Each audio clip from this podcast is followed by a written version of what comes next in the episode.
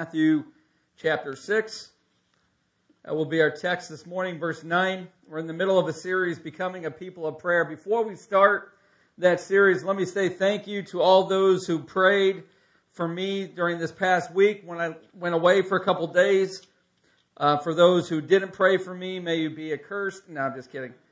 I would never pray that. Although the continuing rash saga does go on, um, if you know about that, I prayed that God would bring rashes to those who don't bring your Bibles to church. And I talked to a woman today who had gotten a rash and made sure I knew she had her Bible today. So, anyways, the Lord is alive, and we're thankful for that. But thank you for praying for me this last week. I am so looking forward to sharing with you what I feel like God had put on my heart um, while I was away, and we'll be doing that at the end of this month. I believe it's the 29th, which happens to coincide and dovetail with where we'll be at in this series in the Lord's Prayer. We're in a series. We're looking at how can we become a people of prayer. Prayer, friends, is vital to our spiritual health, and it's vital to our church's health. Yet most of us, how do I know this? Remember, a few weeks ago, I asked you to raise your hands if prayer was a weakness for you, and most of the hands in the auditorium went up. So I know that prayer is a struggle for us, but prayer is vital for our health, and it's vital for the church's health. And it's a weakness for most of us. Murray McCheyne wrote this years ago. He said, What a man is alone on his knees before God, that he is, and no more. I think that's profound. So we're embarking on this journey. We're going to do this together. We're going to try to learn how to become a people of prayer. And Jesus says, verse 9 of chapter 6, he says, Pray then like this. Now, you ready? I'm going to tell you something that I'm sure is going to be life changing. Literally, when he says pray then like this, literally in the Greek it means thus, therefore. Now, isn't that impacting? Thus, therefore. Well, it usually means along these lines or in the following manner. So Jesus really said, pray then along these lines or the following manner. Now, why do I point that out? Because you need to know that he didn't say, pray these words like a mantra. This formula and your prayer will be heard. He didn't say, this is the only way I want you to pray for God to hear you fact, he's moving us away from meaningless repetition. He's not moving us toward it. Martin Luther said that the Lord's Prayer was, quote, the greatest martyr. You know why he said that? He said that because everyone, he says, tortures and abuses it. In his day, the Lord's Prayer, it was read or it was sung in every single church service that you would attend. And it had become a meaningless habit even centuries before that, there was a uh, a leaflet, uh, not a leaflet, it was a scroll that was given in the second century by the churches called the Didache. The Didache were the teachings, the collected teachings for the Christian community. And they instructed Christians to pray this prayer three times a day. When I grew up, I don't know about you, but I grew up almost every Sunday evening, we'd stand up and as a body, we would recite the Lord's Prayer. Now, friends, nothing is wrong with that. But does not want, Jesus did not want this to become a meaningless habit.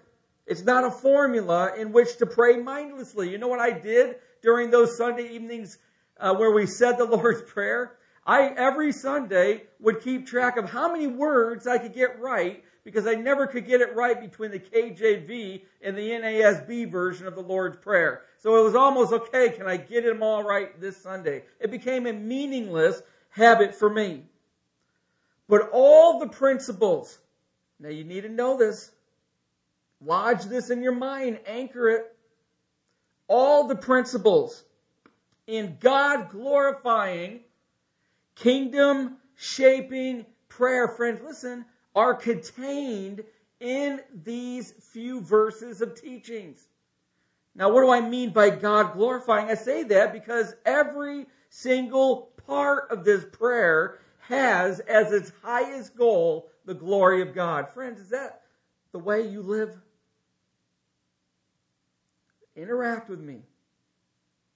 Because that's the purpose of the Lord's teaching on prayer. Every single part of it has its highest goal, the glory of God. Any prayer that comes out of our mouths that does not share that supreme goal of bringing God glory is not prayed after the manner of this prayer. Now listen, I want to teach you one of the things that I learned that set the pace for this series. Why did I do this series? Why did I approach this series in the way that we're doing? Because I read what one old saint once said.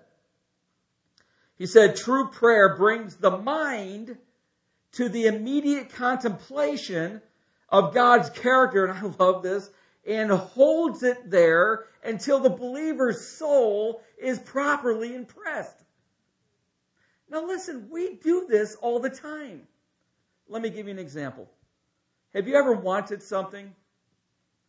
You wanted to buy something, and if you're like me, you do a lot of research. So you get onto Amazon.com, you get onto uh, mySimon, you get onto Consumer Reports, and you begin researching, you begin reading reviews, you begin, begin looking on eBay for how much they're, they're selling for. And all the while, your desire for that thing that you want grows. How many of you know what I'm saying? Because when we put our minds on something long enough, our souls follow. Friends, that's what we're learning. We're going to learn that prayer holds our squirming, prone to wander souls to the beauty, love, wonder, and glory of God our Father. And like William Barclay, we're going to see that not only is this a prayer that brings the whole of life to the presence of God, it brings the whole of God to our lives. That's how incredible this sermon on prayer really is. Friends, the aim of this sermon series is actually to help us love to pray.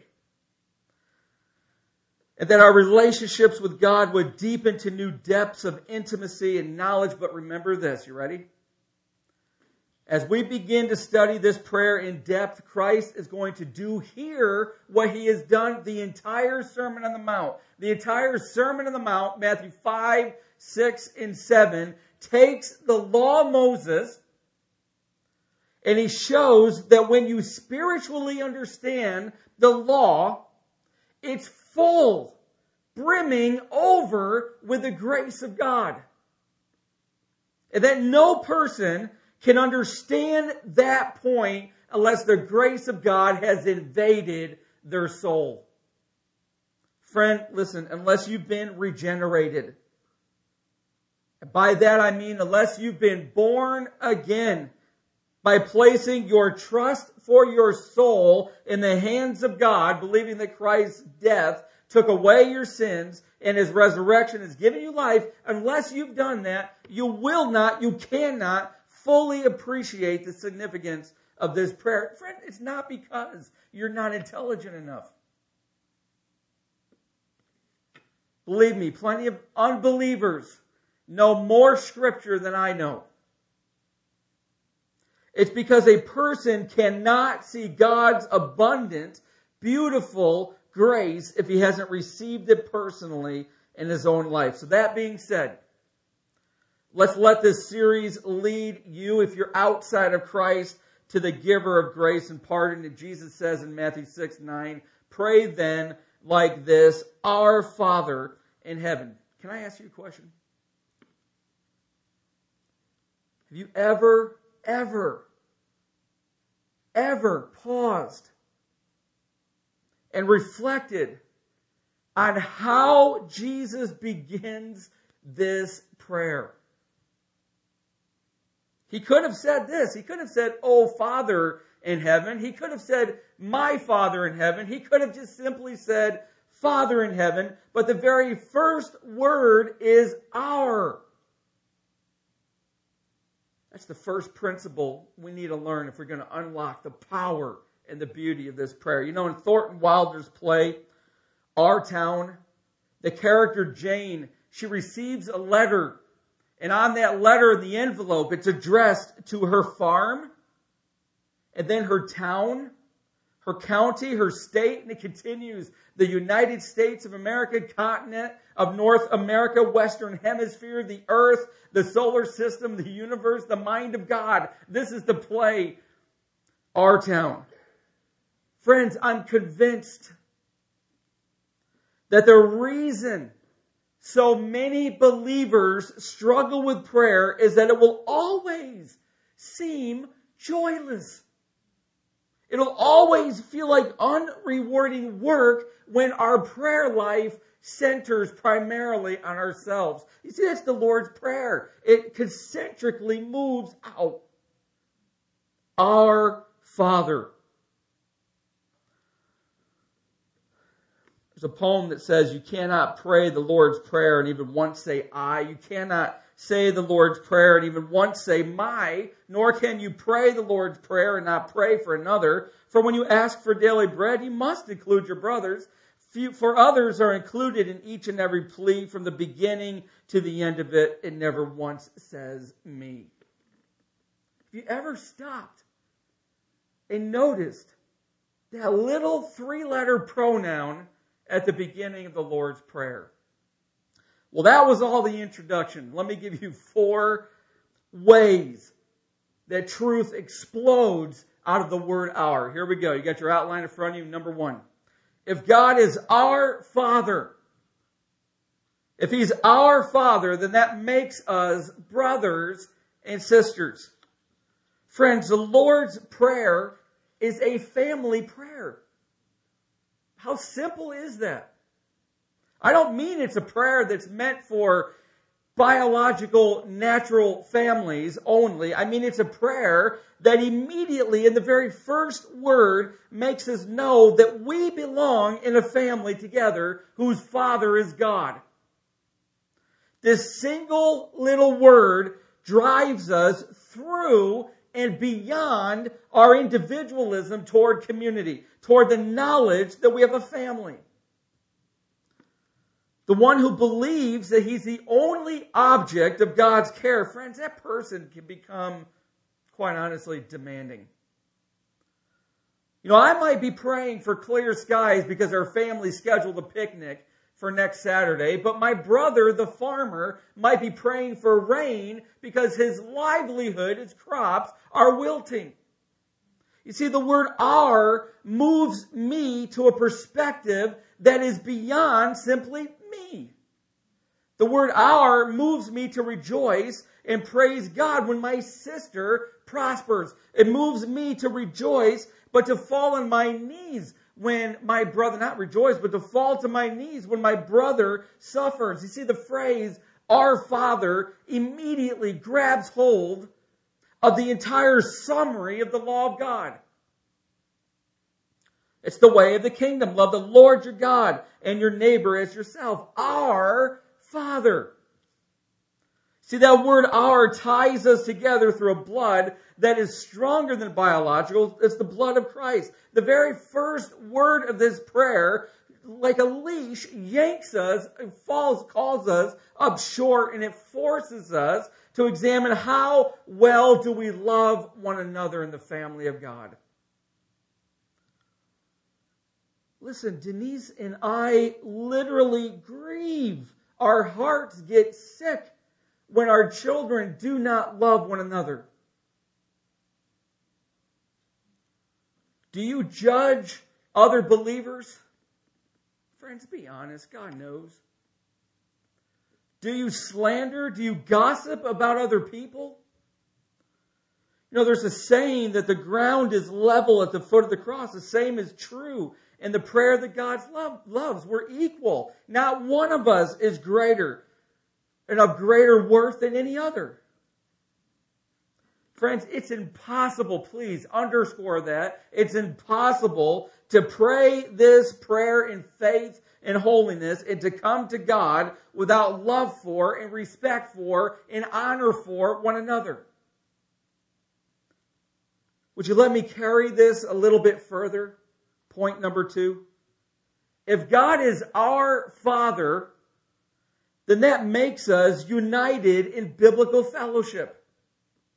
See, no person can pray our Father unless they are united in Christ. In one sense, God is the Father of all people, yet He is the family father of those who have trusted in Christ. We see this in 1 Corinthians 8 6. Yet for us, there is one God, the Father, from whom are all things. He is the Father of all living. He brings and gives life to all living things. But while He is the God and Father of all, in a sense that He's given life to them, He's only an intimate relational Father to those who have put their trust in His Son, Jesus. This is what it says in 1 John 5. Everyone who believes that Jesus is the Christ has been born of God, and everyone who loves the Father loves whoever has been born of Him. You see, the intimate relationship with God the Father has come through trusting in the sacrifice of God the Son for our sons and for our sins, and it brings us into fellowship with both God and other believers. Friends, you want to know the definition for biblical fellowship? It's not this. It's not when we merely love one another in church. It's not biblical fellowship. Biblical fellowship is made possible because we are unified in Christ because we put our trust in Him. So there is no more barrier between us and God, which makes the way for us to have no barrier between us and one another. Biblical fellowship brings the triune God in relationship with one another. It's what John is saying. That which we have seen and heard, we proclaim also to you, so that you too may have fellowship with us. That's the horizontal. And indeed, our fellowship is with the Father and with His Son, Jesus Christ. That's the vertical. Biblical fellowship brings the horizontal in connection with the vertical. It weaves it together. So the words, our Father, immediately make us realize that the vertical Father has now come in communion with the horizontal. It pulls us up short. What are the ramifications of this truth? Well, think about this. Biting and devouring one another, strife and conflict hurts each other and it grieves God. Friends, it's not without reason that Paul writes in Ephesians 4 29 and 30 to speak in a way that builds one another up, that gives grace to one another according to the need of the moment. And then in the very next verse tells us not to grieve God. It's because when we don't do that, when we have strife, when we're filled with conflict, when churches are split with arguing, it grieves God. It's, it's no accident that Peter writes that the relationship, husbands, that you have with your wives, if it is one where you do not have grace for them, it will hinder your prayers. You see, the horizontal affects the vertical, and the vertical affects the horizontal. That's biblical fellowship. Jesus speaks to this chapter 5 of this great sermon, if you are offering your gift at the altar and there remember that your brother has something against you, leave your gift there before the altar and go. First, be reconciled to your brother and then come and offer your gift. You know what he's saying? It's simple. It's saying this. If you go to worship God vertically, but you realize there's a hindrance horizontally with a brother or a sister, God says, I don't want your worship. God says, leave your gift at the altar, go and make right, and then come back and worship me because I want fellowship. See, our worship, friends, is polluted when our fellowship with each other is broken. Praying our Father puts us into the immediate right perspective of biblical fellowship between each other and God. But let me just go a little bit further and a little bit deeper about this word "our." Number three. If God is our Father, then that makes us a redemptive community. Friends, I don't think I can use that phrase enough because it literally underscores both the Old and the New Testament. You see, American individualism is absolutely alien to the entire Bible. We are our brother's keeper. It's only when sin comes into our lives that we hold walls around us and insist that it's no right of yours to look into my heart. That's what Cain did. The moment that we utter our Father, we realize that we are before His throne together with all Christians. We're not alone. My weak, feeble prayers are joined together with millions of prayers of God's people. And Revelation says they rise like incense to his nostrils. You see, there's a great cloud of witnesses that surround us, and prayer connects one another in the presence of God. The individual isn't lost in the family of God. Don't ever worry. God never looks at all the believers and sees some blurry mass. He sees every distinct personal believer. He loves every one of you personally. He's numbered the hairs of your head. But there's times when we forget that we're a community. And the Lord's Prayer's purpose is to drive us back into community and away from I and me and my. Our reminds us that we are one among many. And my concern is with your daily bread. My concern is with the sins that you struggle with. My concern is with the temptations you're facing. You see, that word, that little personal pronoun, our, won't allow us to praise God for his blessings without pleading for the one whose husband's leaving, or pleading for the parents whose child is suffering, or pleading for the man who's besieged with a temptation to drink. You can't forget that in redemptive community. Brace yourselves. I got a lot of worried looks in the first two services, but that word our won't let us live in large homes it won't let us possess material things. It won't let us stock our cupboards full of food without moving toward the poor and needy and destitute. You see, understanding the significance of that word our moves us to rejoice, the Bible says, with those who rejoice, weep with those who weep. It says in 1 Corinthians, if one member suffers, all suffer together. If one member is honored, all rejoice together. My life is not closed off from your eyes. And your life's not closed off from my eyes. There's a solidarity, there's a unity, there is a community in God's plan. Which is why one man wrote, The waves are many, the sea is one, the boughs are many, the vine is one, the stones are many, the temple is one, the children are many, the family is one, and as one family we say, Our Father. You see, Our Father, friends, it's the greatest statement of redemptive community, I think, in all of Scripture. But there's one more point about this little pronoun called our. If God is our Father, then that makes us unified in our purpose.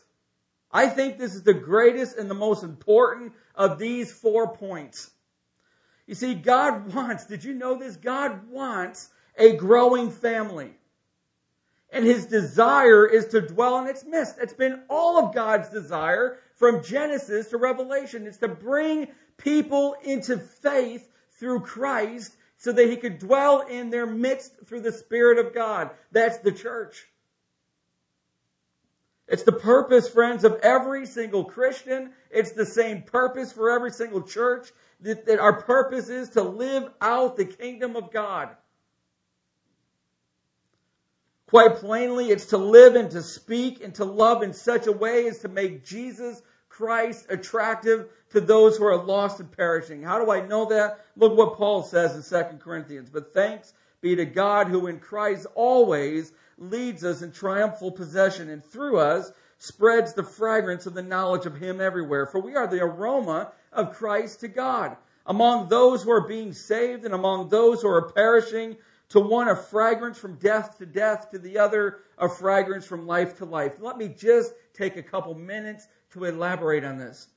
You see, the picture that the apostle Paul is giving in this passage is of a victory parade. You see, in ancient times, when an army would go out, a king would send his army out, and as they would have victory, they would come back to the city with the victors and the vanquished behind them, trailing along in chains, and they would wind their way through the city to where the emperor's throne was. And all the while, the priests would be waving back incense carriers, and they'd be throwing garlands of flowers in the streets.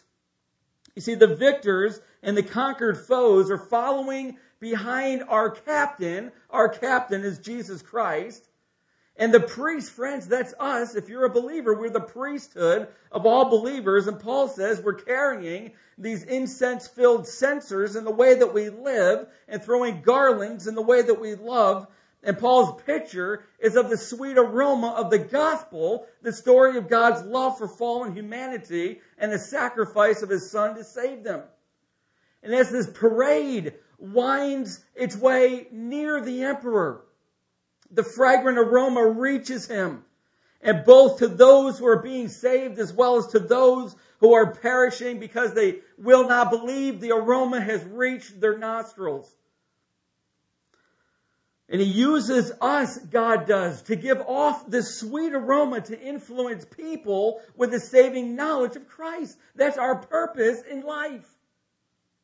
You can't find a better purpose in life because it's in bringing people to the saving knowledge of Christ that God is honored and glorified because God wants a big family to dwell in the midst. Immediately, Jesus, with the very first word of this prayer, this little pronoun our, sweeps all of us into this singular purpose that God our Father wants to sire many children through the seeds of the gospel. What are the seeds of the gospel? Peter tells us, since you've been born again, not a perishable seed, but of imperishable through the living and abiding word of God. We're the gospel bearers. We're the ones who must be sharing the knowledge of Jesus Christ's death and resurrection to those who are perishing. This prayer, Our Father, frames our mission. And it gives us a purpose for our lives. Friends, let me ask you have you sowed these seeds in your neighborhood? Have you scattered the seeds of sweet aroma of God's love to all in your jobs? Have you peppered the hallways of your school through the way that you live your life of God glorifying integrity with the seeds of the gospel? There's a lot of teaching in this little word.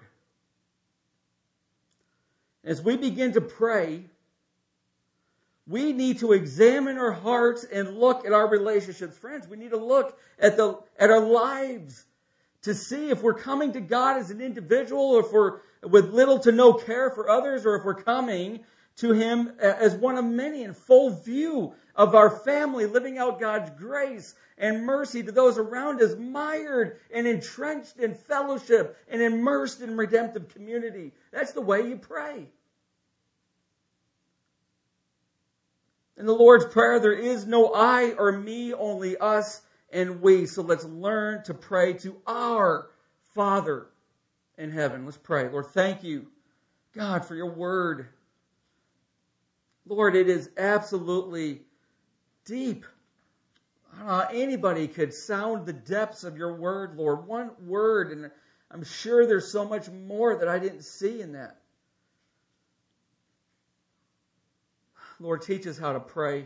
Teach us how to love one another. Teach us how to treat each other the way you would have us to, Lord, how to understand the theology, the importance, the power of biblical fellowship, the beauty of redemptive community. Help us to learn to live our singular purpose together to sow the seeds of the gospel and be fragrant aromas to the unsaved as well as to the saved. Lord, I pray for help with this. Help us to become a community, a people of prayer. Lord, that you could dwell in our midst that has true power for the kingdom of God. In Jesus' name, amen.